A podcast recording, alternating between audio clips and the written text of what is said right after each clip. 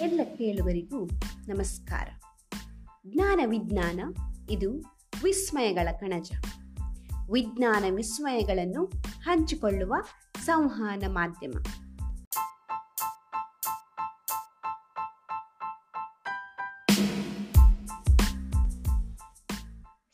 ಸಂಚಿಕೆ ನಾಲ್ಕು, ದಿನಾಂಕ ಎಂಟು ಏಳು ಎರಡು ಸಾವಿರದ ಇಪ್ಪತ್ತು. ಇಂದಿನ ಜ್ಞಾನ ವಿಜ್ಞಾನ ಉಪವಾಸದ ಹಿಂದಿರುವ ಆಟೋಫ್ಯಾಜಿ ಎನ್ನುವ ವೈಜ್ಞಾನಿಕ ಸತ್ಯ. ಅಡುಗೆ ಮನೆಯಲ್ಲಿರುವ ಕಸದ ಬುಟ್ಟಿಯಲ್ಲಿ ಕಸವು ಜಾಸ್ತಿ ಆದರೆ ಏನಾಗುತ್ತದೆ? ಕಸದ ಬುಟ್ಟಿಯಲ್ಲಿರುವ ಕಸವು ಹಲವಾರು ಕೀಟಗಳನ್ನು ತನ್ನೆಡೆಗೆ ಸೆಳೆಯುತ್ತದೆ. ಆಗ ಆ ಕಸಗಳನ್ನು ಆದಷ್ಟು ಬೇಗ ನಾವು ತೆರವುಗೊಳಿಸಬೇಕಾಗುತ್ತದೆ.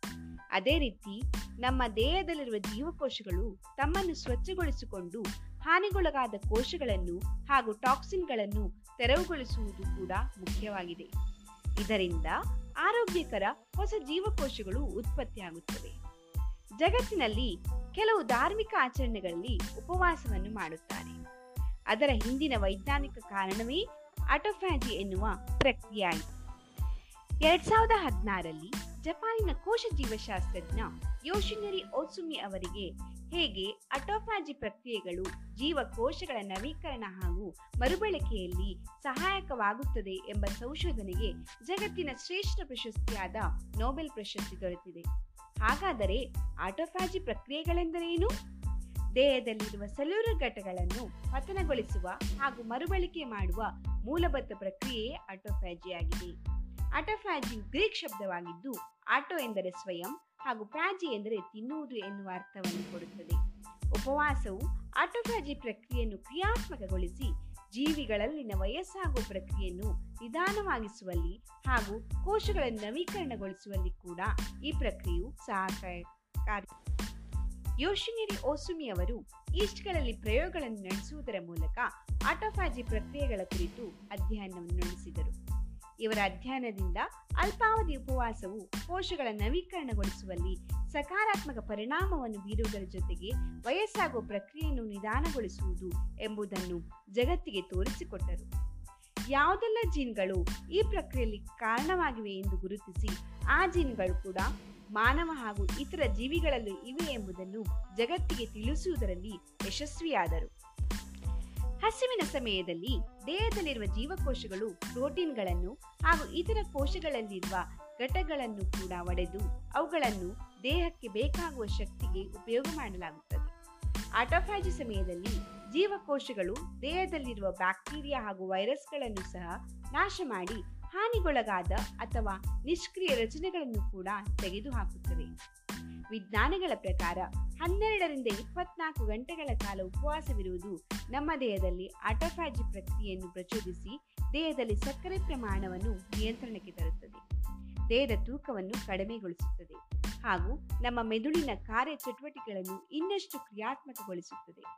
ಜೀವಕೋಶಗಳ ಒಳಭಾಗವನ್ನು ಕೂಡ ಸ್ವಚ್ಛಗೊಳಿಸಿ ಮರುಬಳಕೆ ಮಾಡುವುದರಲ್ಲಿ ಹಾಗೂ ಪ್ರೋಟೀನ್ಗಳ ಗುಣಮಟ್ಟದ ನಿಯಂತ್ರಣ, ಸ್ಟ್ರೆಸ್ ಹಾರ್ಮೋನ್ಗಳ ನಿಯಂತ್ರಣ ಹಾಗೂ ದೇಹಕ್ಕೆ ಇಮ್ಯುನಿಟಿ ಕೊಡುವಲ್ಲಿ ಕೂಡ ಸಹಕಾರಿಯಾಗಿದೆ.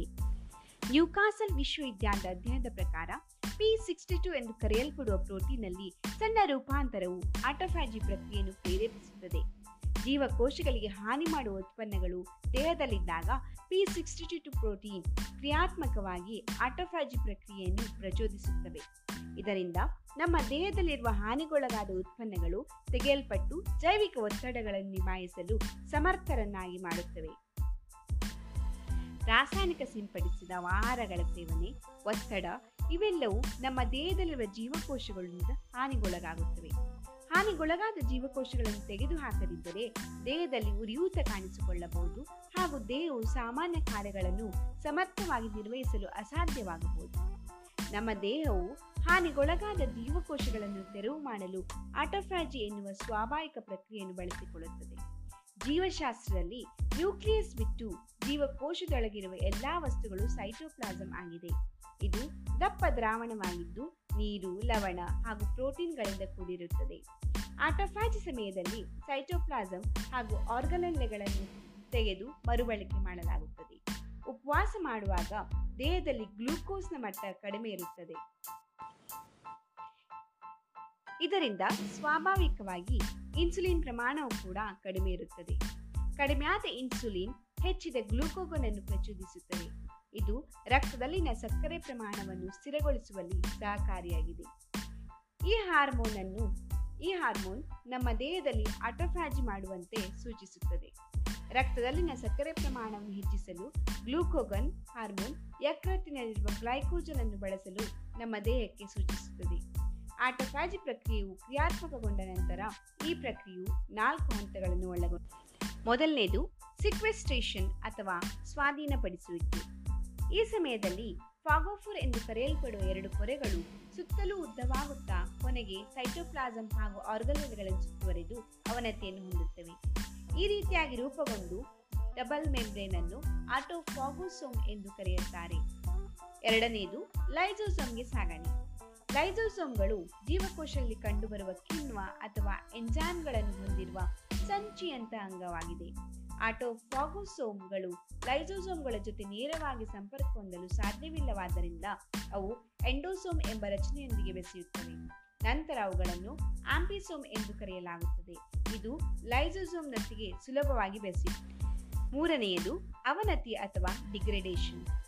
ಆಂಪಿಸೋಮ್ ಲೈಸೋಸೋಮ್ಗಳು ಬೆಸೆದ ನಂತರ ಲೈಸೋಸೋಮ್ ಹೈಡ್ರೋಲೋಸ್ ಎಂಬ ಕಿಣ್ವಗಳನ್ನು ಉತ್ಪತ್ತಿ ಮಾಡುತ್ತದೆ. ನಂತರ ಇದು ಆಟೋಫಾಗೋಸೋಮ್ನಲ್ಲಿರುವ ವಸ್ತುಗಳನ್ನು ಅವನತಿಗೊಳಿಸುತ್ತದೆ. ಅವನತಿಗೊಳಗಾದ ರಚನೆಗಳನ್ನು ಆಟೋಲಿಸೋಸೋಮ್ ಅಥವಾ ಆಟೋ ಫಾಗೋಲಿಸೋಸೋಮ್ ಎಂದು ಕರೆಯಲಾಗುತ್ತದೆ. ನಾಲ್ಕನೆಯದು, ಅವನತಿ ಹೊಂದಿದ ಉತ್ಪನ್ನಗಳ ಬಳಕೆ. ಆಟೋಫಾಗೋಲಿಸೋಸೋಮ್ನಿಂದ ಸೆಲ್ಯುಲರ್ ದ್ರವಕ್ಕೆ ಕಳುಹಿಸಲಾಗುತ್ತದೆ. ಸೆಲ್ಯುಲರ್ ವಸ್ತುಗಳಿಂದ ಉತ್ಪತ್ತಿಯಾದ ಅಮೈನೋ ಆಮ್ಲಗಳನ್ನು ಮರುಬಳಕೆ ಮಾಡಲಾಗುತ್ತದೆ. ಹೀಗೆ ಅವನತಿ ಹೊಂದಿದ ಉತ್ಪನ್ನಗಳಿಂದಾದ ಅಮೈನೋ ಆಮ್ಲಗಳು ಗ್ಲುಕೋನೋಜೆನೆಸಿಸ್ ಪ್ರಕ್ರಿಯೆಗೆ ಸಹಾಯಕವಾಗುತ್ತದೆ. ಗ್ಲುಕೋನೋಜೆನೆಸಿಸ್ ಪ್ರಕ್ರಿಯೆಯು ದೇಹಕ್ಕೆ ಕಾರ್ಬೋಹೈಡ್ರೇಟ್ ಅಲ್ಲದ ಮೂಲಗಳಿಂದ ಗ್ಲೂಕೋಸ್ ಅನ್ನು ಉತ್ಪತ್ತಿ ಮಾಡುತ್ತದೆ. ದೇಹದಲ್ಲಿ ಸಮತೋಲನ ಕಾಪಾಡಿಕೊಳ್ಳಲು ಇದು ಮುಖ್ಯವಾಗಿದೆ. ಆದರೆ ಅತಿಯಾದ ಆಟೋಫ್ಯಾಜಿಯು ರಕ್ತದಲ್ಲಿನ, ಹೃದಯದಲ್ಲಿನ ಕೋಶಗಳನ್ನು ಕೊಲ್ಲುತ್ತದೆ ಎಂದು ಅಧ್ಯಯನಗಳು ಹೇಳಿವೆ. ಅತಿಯಾದರೆ ಅಮೃತವು ವಿಷವಲ್ಲವೇ ಅಲ್ಪಾವಧಿ ಆಟೋಫ್ಯಾಜಿ ದೇಹಕ್ಕೆ ಒಳ್ಳೆಯದಾಗಿದೆ. ವೈದ್ಯರಿಂದ ಸಲಹೆ ಪಡೆದು ನಮ್ಮ ಜೀವನದಲ್ಲಿ ಈ ಪ್ರಕ್ರಿಯೆಯನ್ನು ಅಳವಡಿಸಿಕೊಳ್ಳುವುದು ಉತ್ತಮವಾಗಿದೆ.